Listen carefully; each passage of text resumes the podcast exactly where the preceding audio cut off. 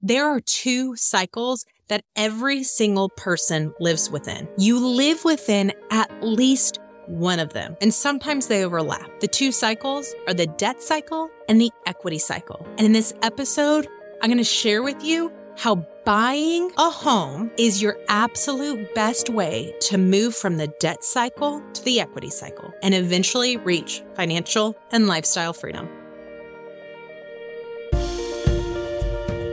Hey there, and welcome to the Investing Well podcast. I'm your host, Liz Sheik, but you can call me Liz. I'm an entrepreneur through and through.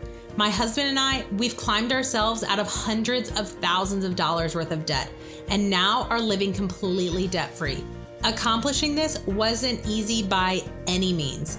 We've made some really wise choices, and we've certainly made some that we are less proud of. However, standing on this side of financial freedom, I'm here to tell you that it is possible, and I'm here to show you how to do it with your God given talents, all the while investing in what matters most your health, family, and community. So go ahead, grab your coffee and your noise canceling AirPods, and let's get going. We have some investing to do.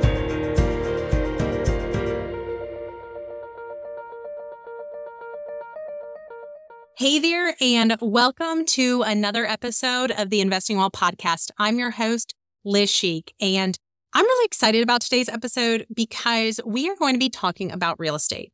And real estate is my jam. Real estate, in my opinion, is one of the absolute quickest ways that you can build equity, get out of debt, create sustainable um, income for your financial future and really kind of catapult you into that financial freedom and lifestyle freedom that I know that you are seeking. So first off, to start this episode off, I want to talk about a concept I came up with that I wrote about in one of my books. And it is called the equity cycle and the debt cycle.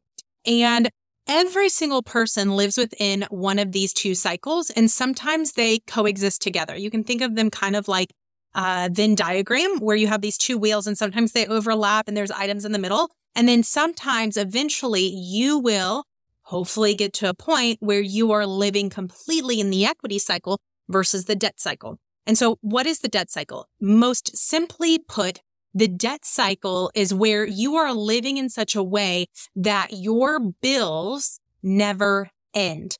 And so this could be in a form of renting. It could be in a form of leasing your car. It could be in a pattern of constantly spending more than you make every single month. It could be in such a way that you are always putting something onto a credit card and then trying to pay it off in hopes that you're going to make enough money every single month to pay it off. And so you're living in such a way that the debt is this cyclical thing in your life. And I want to be very clear. Renting is not wrong. There's nothing wrong with renting, and there's really nothing wrong with leasing your car. However, in my opinion, if you have the ability to own your home or own a home that can continue to generate equity for you, and you are not having to put money out that you get no return from, in my opinion, that is the best form of living in the equity cycle. There is a quote that says every single month, regardless if you rent or if you own, you are building somebody's equity. I mean, that's a really powerful thought to think. If you are renting and you have the option to own right now, you are building somebody else's equity. You are paying off their mortgage. You are paying their bills you are living and maintaining a home for them that over the last several years has grown in equity. Now, imagine if you were renting over the years of COVID and you were paying somebody's mortgage month after month after month. And most homes during COVID time between 2020 and right now in 2023 have in some cases over doubled in value. So for those landlords who whose homes that is the killer deal, right? That's an amazing deal and I hope in fact one day that you have rental properties that you are able to do this with. Now, there is cycles to everything. So if you can get out of the renting cycle and into the ownership equity cycle, in my opinion, that is the quickest way to get completely debt free. It is the quickest way to build equity in your life and have a really good, safe nest egg for your financial future. And I'll explain why. But think about this. If you were in COVID, living through COVID and you were paying rent and somebody's house, they paid $300,000 for that house and you're paying that rent. Not only are you paying their mortgage, but they're probably making a little extra each month on it. And then on top of that, while you're living there, they gained $300,000 worth of equity. And in our lifetime, in our generation, the last three to four years has been the largest slingshot of equity growth that we've ever seen. And who knows? I, I don't have a crystal ball. I can't tell you if that's the most we'll ever see, but it's definitely a huge amount of equity gain. In some cases, some of our houses have grown $600,000 worth of equity, $300,000 worth of equity, 200. And we are not, we are not the exception to that. Most people who owned a home prior to COVID has seen substantial equity growth. Now, the only way to realize that equity growth is to one, either refinance and take that money out and utilize it for something else, or you sell the house, you gain it. And so, yes, that money is not technically sitting in your bank account, but if needed, it could be a way to take money out and use it and utilize it for something else. And so, when I talk about the debt cycle, I'm talking about reoccurring payments or behaviors you have that continue to keep you living month to month. Now, I also talked about leasing cars. I will be the first to admit that I am not someone who knows the ins and outs and nuts and bolts, no pun intended, about a car. However, what I do know is that car payments are just as high right now as some mortgage payments. I see people when I look into their finances every single day, I see people who have $500 car payments, $700 car ma- payments, $1,200 a month car payments. These are astronomical car payments. And if you look at that, a $1,200 a month car payment could be paying a monthly payment on a small cabin in the mountains somewhere. And so when we look at it, if you are leasing a car and you have no way to own that car at the end of your term other than you just paying cash, right? Which you could do. But the whole time you leased it, that doesn't go towards a down payment. That doesn't go towards the overall value of the car. And yes, cars depreciate in value, but just because they depreciate in value does not mean that you should carry a monthly payment for the rest of your life. And so, in my opinion, the quickest way to financial freedom in life is to be able to live without any debts over your head. And then when you get to a point in which you have created the first level of financial freedom in your life, then you go reassess. Then you go reassess and look at your life and say, Hey, do I want a different lifestyle? Do you, do I want to upgrade my lifestyle? How do I see me living for the rest of my life? Is this the car I want to live in? Or is now a great time now that I have the cash available to go upgrade my car? Is now the time that I want to upgrade that aspect of my lifestyle? And so a lot of changing from the debt cycle to the equity cycle is saying, Hey, I'm willing and okay being with living within a certain lifestyle for the foreseeable future so that I can have the long term gain that I want. My husband and I are 35 and 36 right now. And our plan is to be retired by the time that we are 45.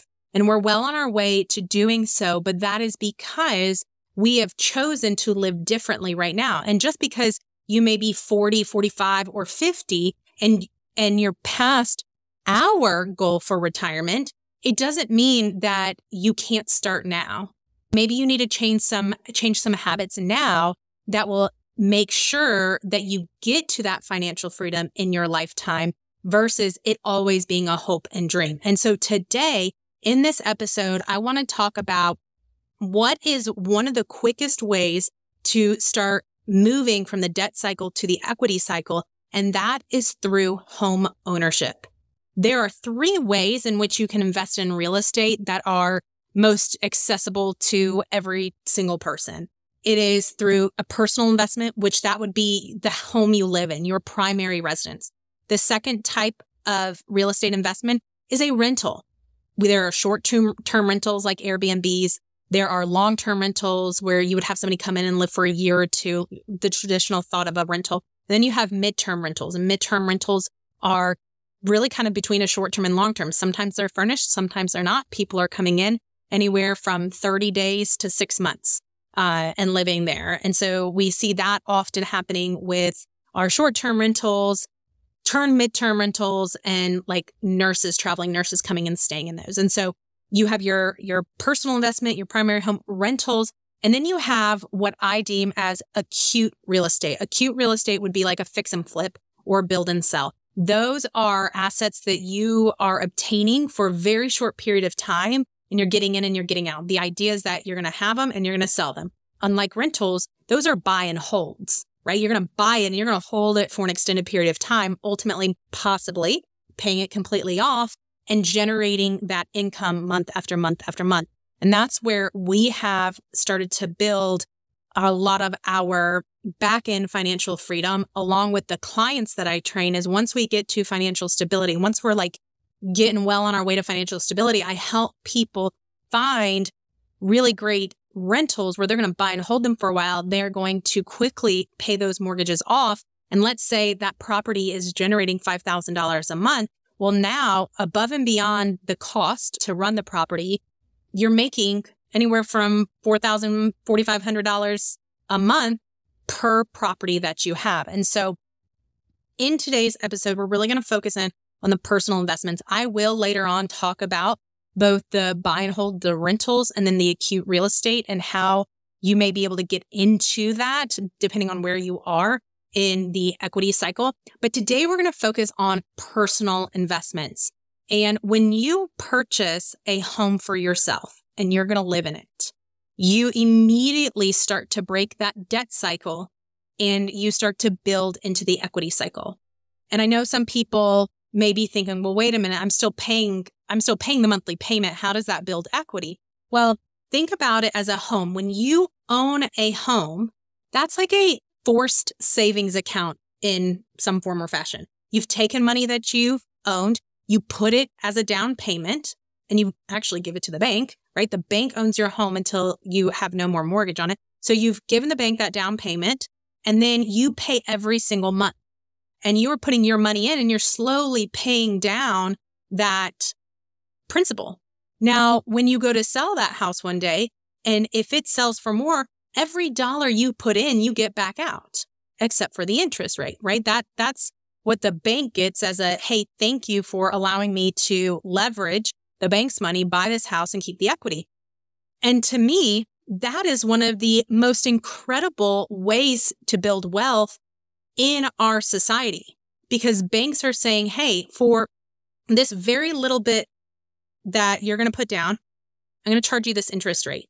Even though interest rates are high right now, we're going to charge you this interest rate, but you're going to be able to use our money, buy a house. And when you sell it, if, if that house is worth more, you get to keep all the equity.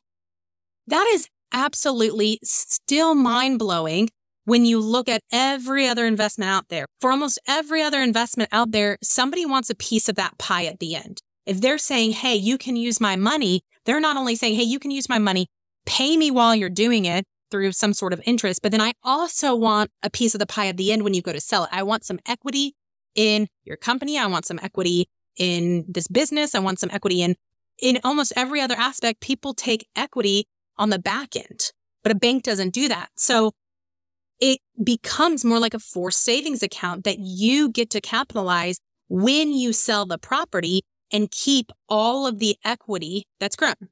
Now, I don't want to get too ahead of myself. So if you're listening and you're like, Hey, I kind of heard these terms before, but I really don't know. I never want to speak as if anybody listening to my podcast just knows what I'm talking about. Because at one point in time, I didn't know what equity was either.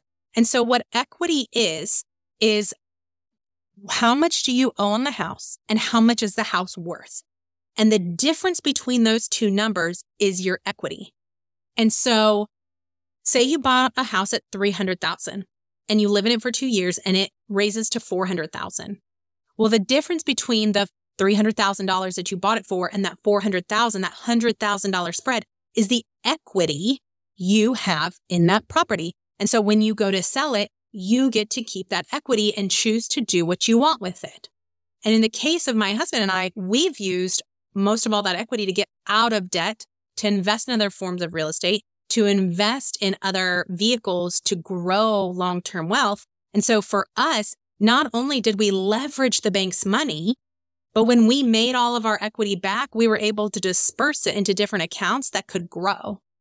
And so when you have a personal home you've bought from the bank, you are able to keep all that equity for a little bit of a down payment. And instead of paying month after month to month with a landlord, right? And you're renting an apartment, you don't see any of that money back, right? You stay in the same apartment. You've taken care of that apartment or you've taken care of that house. You've made it cute. You've lived in it for two years. If you went to your landlord and said, Hey there, I've been a great tenant. I've, I would say I've even increased the value. I painted it real well. I've taken care of it. I fixed X, Y, and Z when I didn't need to. I've been a great tenant. And now that I'm leaving, I would like to have some of my money back. They would literally laugh at you. They would legitimately laugh at you and be like, well, that's not how this works. Well, that's because that's the debt cycle. Every dollar you spend going out, you will never see a return on that investment. Now, there are reasons that you would rent, but that's not for this episode. But the equity cycle, when you buy a house, every dollar you put in minus the interest you get all of that back.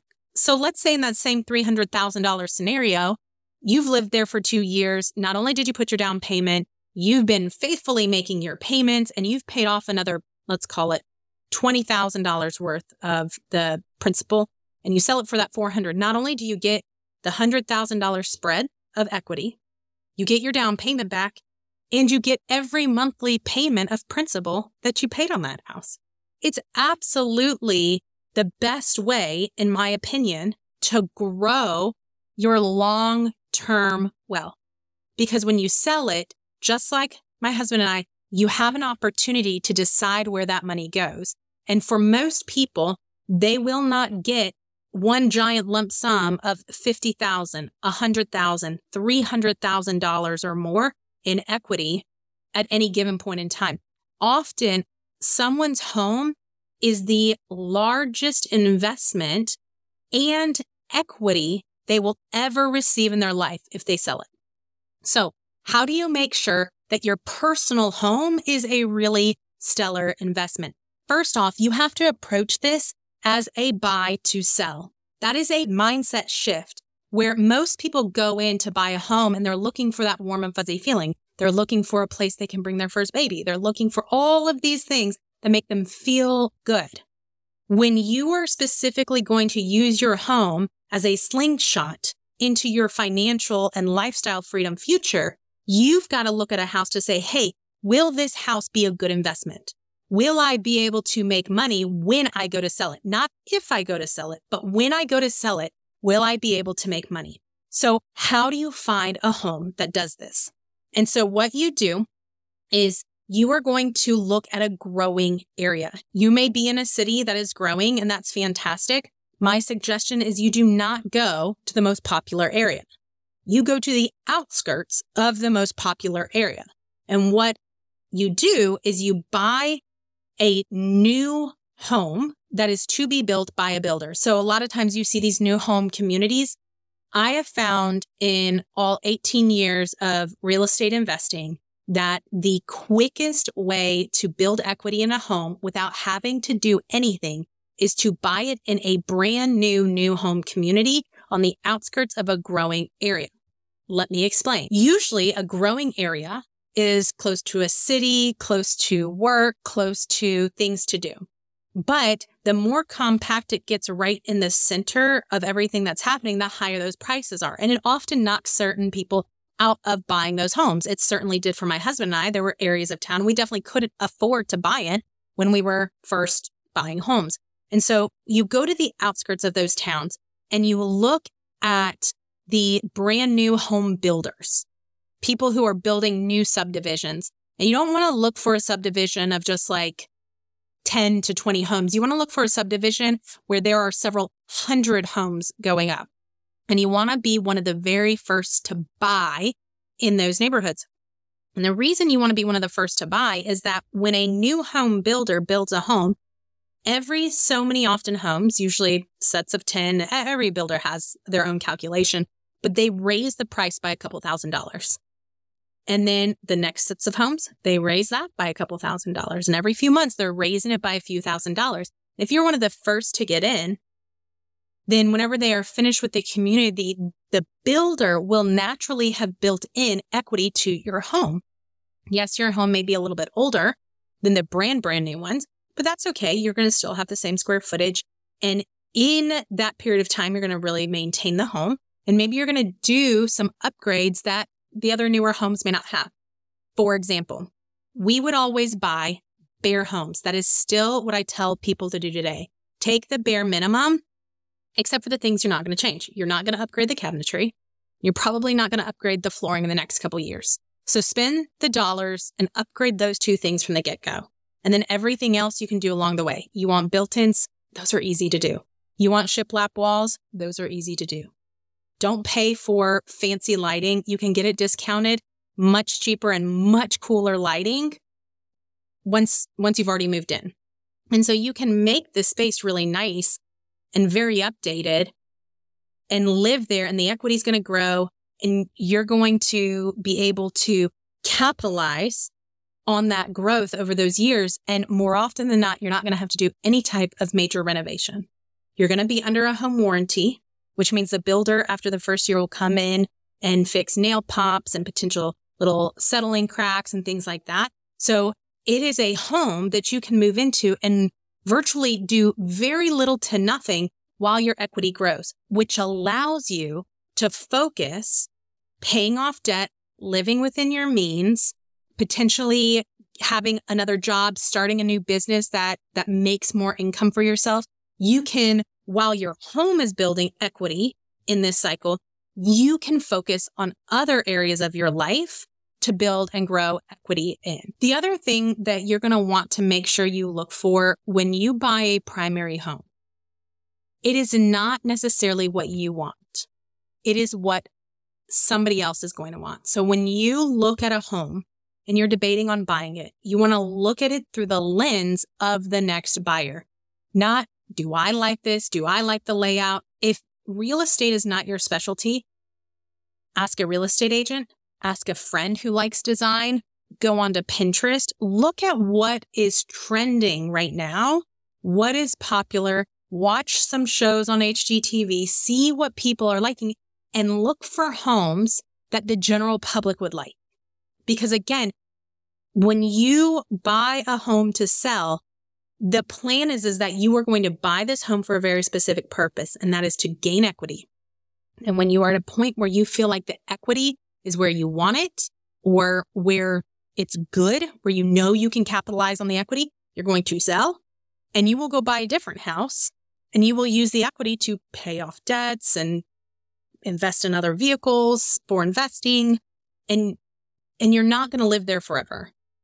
So I know you might be thinking, okay, Liz, but what if I go to sell it and like right now it's homes aren't moving as quick? Well, that's a great, great question. There's a lot of things you can do if the market isn't moving when you want to move. If it's simply you want to sell to capitalize some of that equity to pay off debts, you can take a HELOC. And often HELOCs have a lower interest than a lot of other debts. And so you can pay that off and then sell the house which we're going to get into a little bit more when we get into the interest rates here in just a minute. So if you are sitting on the other end of this podcast and you're thinking, you know what? Maybe I do want to own a home. Maybe I don't own a home or, Hey, I haven't been using my home really intently as a primary form of investments. If you don't know what your equity is, you can ask a real estate agent. They will often freely give you that information to tell you what your home value is. And then you just subtract what is it that I owe on my house versus what is the current value? And that's going to give you your equity and make a decision for yourself. Would having that equity, if you sold, Would having that equity be able to move you further in life? Would having that equity help you pay off debts if you sold the house? What would you want to do with that equity? And it's really important to go through the mile marker workbook and the investing well wheel. When you go through that exercise on our website, it's going to help you drive a lot of clarity on what are the things that I want in life. What does financial and lifestyle freedom look for me? And then you're able to then look at your home and say, Hey, is this getting me closer to it or is it not? And then you can start making decisions from there. So if you're wondering yourself, okay, great. I think I'm going to buy a home, but I have no clue about the process. What is the process like? Well, there's three main things that you are going to be considering when you purchase a home. First is going to be your debt to income. And most lenders want a debt to income ratio lower than 36%. Now, if what I just said sounded like alien talk, again, I understand. I once was there and I had no clue what any of this meant. So debt to income is exactly what it sounds like if we break the words down. What debts do you have compared to the income you're making? And so most lenders look at all of your debts going out and they don't want to be more than 36% of your total income. And they calculate that pre-tax. And so, so for example, if you make $80,000 a year, do $80,000 divided by 12 times 0.36, and that's going to give you your ratio. And then again, lenders often want to see, banks want to see no more than 28% going towards your mortgage. The lower you can get that, the better. And so you may say after you do that calculation, you may be like, well, it doesn't look like I can afford much. Well, that's great to know. There's no wrong or negative result from doing your debt to income. If you look at your debt to income and you realize, hey, I don't think I can buy a house yet, it's going to tell us one of two things. Either one, we need to lower our debts first, or two, we need to make more income. And sometimes it's a combination of both. And that's great. The best thing we can do when looking at our debt to income is have awareness of what our next steps are. And so many people who don't purchase a house are sitting in an area of the, I don't really know what to do and I don't really know what my next move is. And so knowledge is power. So if you know what the next steps are, you can start walking in the direction that you want your life to go. But if you sit still and you don't ever look at your bills and you don't look at your income and you never do your debt to income ratios, you're never going to know where you could be. So if we do our debt to income ratios and you realize, wow, I have so much debt going out, I really can't afford to buy a house yet. I may have some money saved. Maybe you have no money saved. We're going to talk about down payments in just a second, but it's going to let us know where to start. And there is not a wrong starting point. There's not a bad starting point. There is simply a starting point. And every person starts somewhere different, but just because you start somewhere different than somebody else does not mean that you're not going to get where you want to go. I think one of the biggest crippling things we do to ourselves is we compare where we are to where somebody else is. And we cannot do that. The only life you get to live is your life. That's why it's so important for you to know what you want your life to look like. Not what does somebody else's life look like, but what does your life look like? And let's just strive for that because the life you want is a life you're called to. And the life somebody else has is the life they're called to. We don't know the ins and outs of everybody's life. The only life that we can say, Hey, this is the life I want to strive for and is attainable is our own. You can look at somebody else's lifestyle all you want, but you know what? You will never get their lifestyle because it's theirs. You get your lifestyle and you get to design whatever lifestyle it is that you want, but the one you get is the one you create. And so knowing these hard facts will help us build out our path. So go ahead and calculate your debt to income. Again, you're going to take your income. Let's say your income's $80,000 divided by 12. and you're going to multiply it times 0.36. That's going to give your ratio. And then you're going to look at all your debts. And all your debts are your credit card bills, minimum payments, your car payments, student loan payments, everything you owe going out, and you're going to subtract it from that. And then that'll give you roughly how much you have left in a month for your mortgage. And if there's not really much in, in that wiggle room, you're going to have to do one of two things again, or a combination. You're going to have to pay off debt or you're going to have to create more income or do both. So if that's where you're at, if you say, Hey, my debt to income is completely great. I, it looks like I could go buy a house and I didn't know this. Awesome. Like, let's talk about buying a house. And then if you are at a point where you're like, wow, my debt to income is so off, then let's make a path to what is your next step? Are we going to pay off debt? Or are we going to create more income? Or are we going to do both? So the next step of purchasing a house that you need to know is about down payments. Now, down payments range anywhere from 0% down in USDA or more rural areas all the way to 20%. I am not a believer that you have to put 20% down.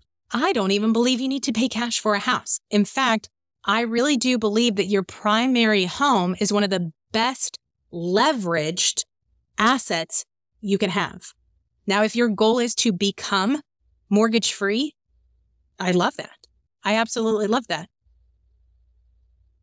Be- building primary homes and selling pri- our primary home is is literally like the biggest way my husband and I have gotten to be at a point where we can be debt and mortgage free.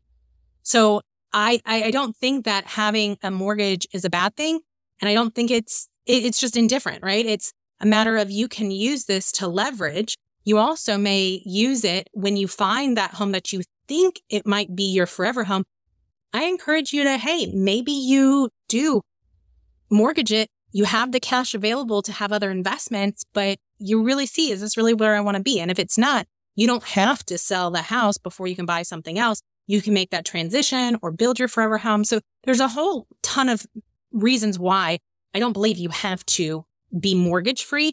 If that is a goal of yours and that's where you want to be in your financial freedom and your lifestyle freedom, then I want you to be there.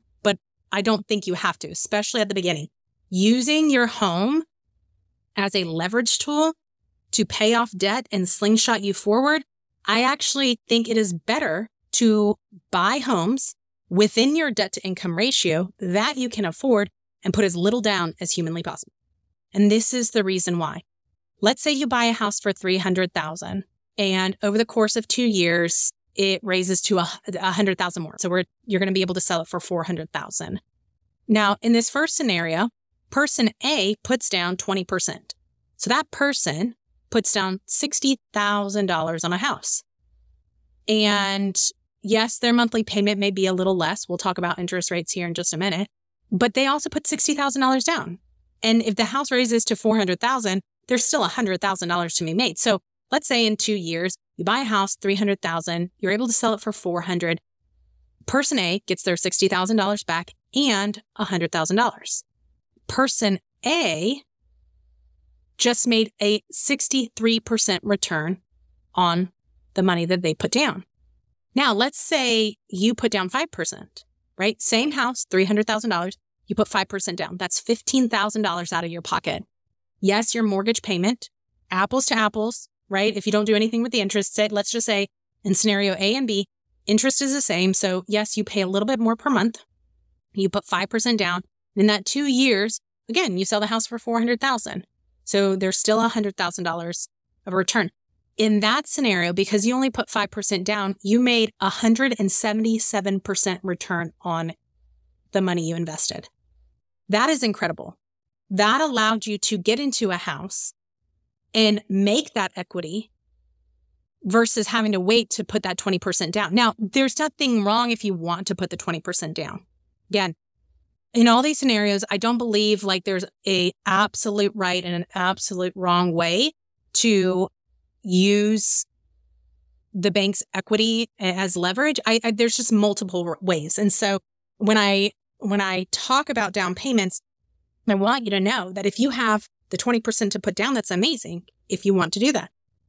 If you have only 5% to put down, that's amazing. Let's do that, right? even if you go buy it in a USDA and it's a 0% down, you own a home. You're building equity for yourself instead of paying somebody else's mortgage. So it takes you from living in the debt cycle and moves you over to the equity cycle. So with a primary home or a secondary home, such as a uh, investment property, you're going to be looking at interest rates. And that's the biggest question people have these days. It's the biggest hurdle that I see people questioning right now is the interest rate because interest rates are higher than they have been. They, but they're not at an all time high. They've been much higher throughout history. Now, the cool thing is, is that when it comes to your primary mortgage, you are legally allowed to buy your interest rate down. So what does that mean? So for every percentage point you buy your interest rate down, let's say interest is at 8% and you want to get it down to 5%, that's three points. So per point, you pay 1% of your mortgage amount. So let's go back to that $300,000 scenario. Let's say you have $300,000 and in both scenarios I'm going to run, you're going to put down 5%. And so that's you taking on a mortgage of $285,000. So for every point, it's $2,805. Now, if you're not a math person, just kind of try to high level hang on with me as I break these numbers down. Well, in scenario one, if you don't do anything, you do not buy down the interest rate at all, your monthly payment will be higher because a mortgage is made up of how much did the house cost, the principal amount that the house cost, and the interest rate. Okay, so what are those two things together? The higher the interest rate, the more you pay per month because it's more interest on your principal amount. The lower the interest rate, the, the less you pay. And so on your primary mortgage, you're allowed to buy your interest rate down. And in most cases, you can buy it down at least 3%. And so in this scenario, $300,000 house, at today's interest rate, around 8% for a somewhat decent mortgage or decent credit score, that's going to cost you 2000 almost $500 a month in a mortgage. Now, if you buy your interest rate down and you pay one point, right? That's $2,850. You're going to spend somewhere around $8,500 to buy it down three, three points to 5%. Again, you put 5% down, you bought down your interest rate, and now your mortgage payment is $1,932. You're saving over $570 a month by buying down your interest rate. And a lot of people aren't talking about it because A, number one, a lot of people don't know about it. And two, banks aren't going to tell you, hey, you can just buy down your points, right? And have a lower interest rate. Like they're not promoting that. You have to know it. And that's what I want to help you understand is just because interest rates are high right now, it doesn't mean it's a bad time to buy. I believe that anytime you take a step from the debt cycle into the equity cycle, it's a right decision. Now, let's just play this scenario out because a lot of people say this. Yeah, but I'm just going to wait till interest rates come back down and I'm going to buy then. Okay. When interest rates come back down, everybody else who hasn't listened to this podcast to know you can buy down your interest rates are going to be thinking the exact same thing, which is going to cause the price of the house to go up because there's more demand. Right now, prices of houses are holding steady. Some of them are dropping. Sellers are negotiating a little bit more because interest rates are so high. And so there's less buyers on the market buying houses. And so if you wait till when interest rates are lower, you and everybody else are going to be clamoring for the same houses, causing the price of those houses to skyrocket. And so just so you know, I did the math again. And if you were to say, Hey, I'm going to wait, let's say interest rates go down that, you know, three points or whatever, and it goes down to 5%, the overall purchase price of the house will at least go up by 10. So when you look at it, 10% of 300,000 is $30,000. If you were to just take the house you see right now that can grow in equity, knowing that interest rates may come down again, and that may be the time you sell this investment you're thinking of buying. That you buy now. And when interest rates do come down, when everybody else wants to buy a house, maybe that's when you sell and you make money and you pay off your debts with this house that you're considering. If you were to say in that $300,000 scenario, I'm going to wait for interest rates to go back down and the house goes to 330,000, that is over a $20,000 difference in the overall lifetime value of that house. Because if you just buy it now and you put the $8,500 down to buy down the points, you get in the house now, you get to keep growing equity until you're ready to sell. And then you're not clamoring with everybody else to buy that same house. I hope that makes sense. I really do. I know that sometimes listening to all of these numbers be explained is kind of hard. I do plan to on our Facebook group go over this. I have a whiteboard in my office and we're going to actually go through the numbers so I can explain this better. So go over to Facebook, join our podcast community, Investing Well podcast community. You're going to put in your name and your email and join our group. You're going to get so much value out of it. And I can help you find an agent in your area who is super knowledgeable and can help you if you decide that buying is indeed the option you want to do right now.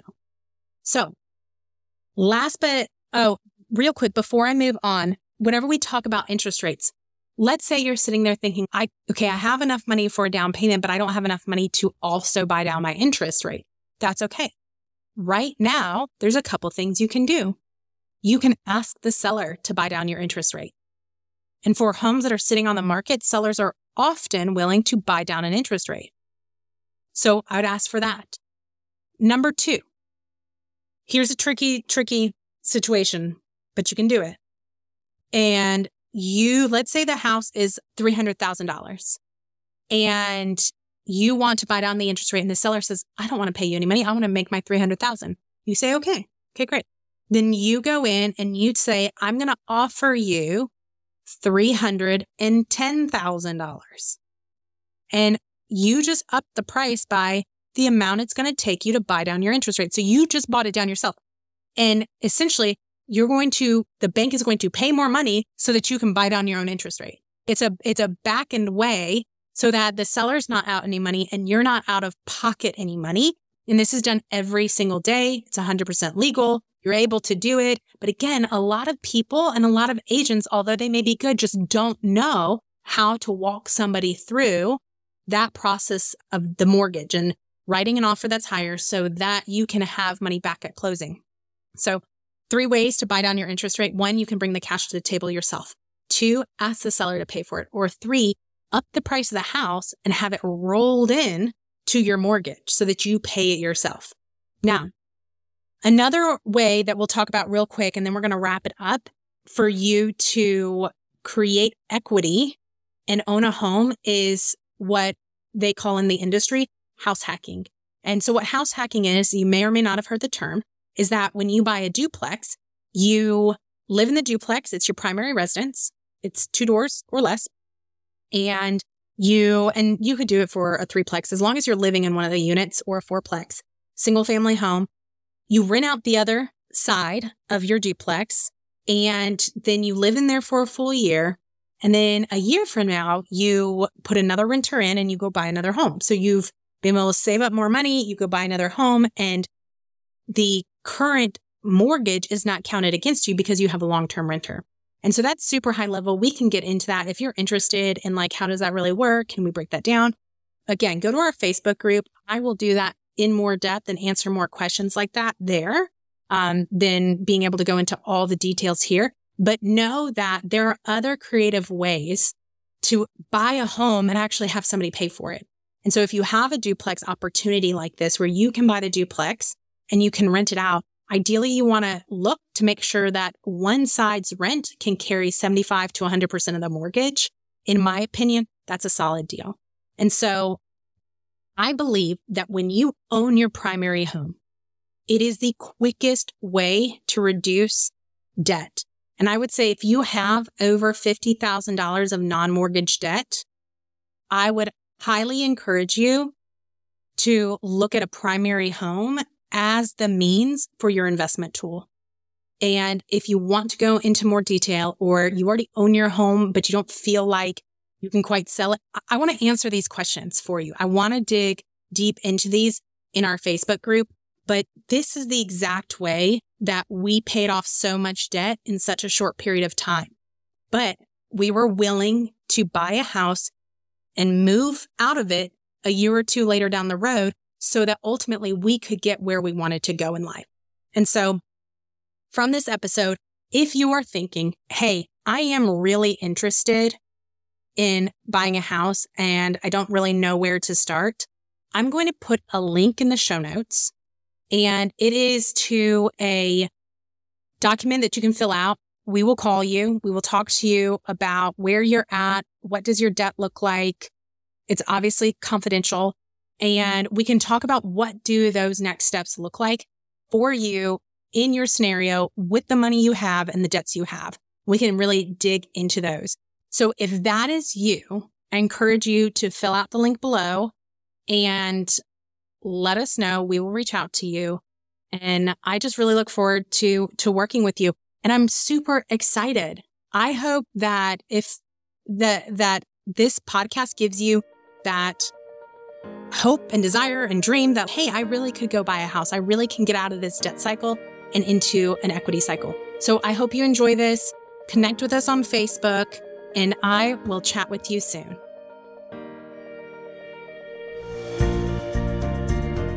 Hey guys, I really hope you enjoyed today's episode. I want to take a minute and just say thank you for tuning in to another episode of Investing Well. My hope and prayer is that each of these episodes will bless you and leave you with practical steps, not only to creating financial freedom in your life, but tactical actions to help you build and invest in the life of your dreams, the life I know you deserve. I would love for you to join us over in our free Facebook community called the Investing Well Podcast Community. That's where we want to connect you to other like minded people who are investing well in their lives and continue these conversations. Now, if you've enjoyed this podcast, please consider leaving us a review on Apple Podcast. Your feedback helps us grow and reach more people on their investing journey. We truly appreciate your support and stay tuned for more episodes. And until next time, Happy investing.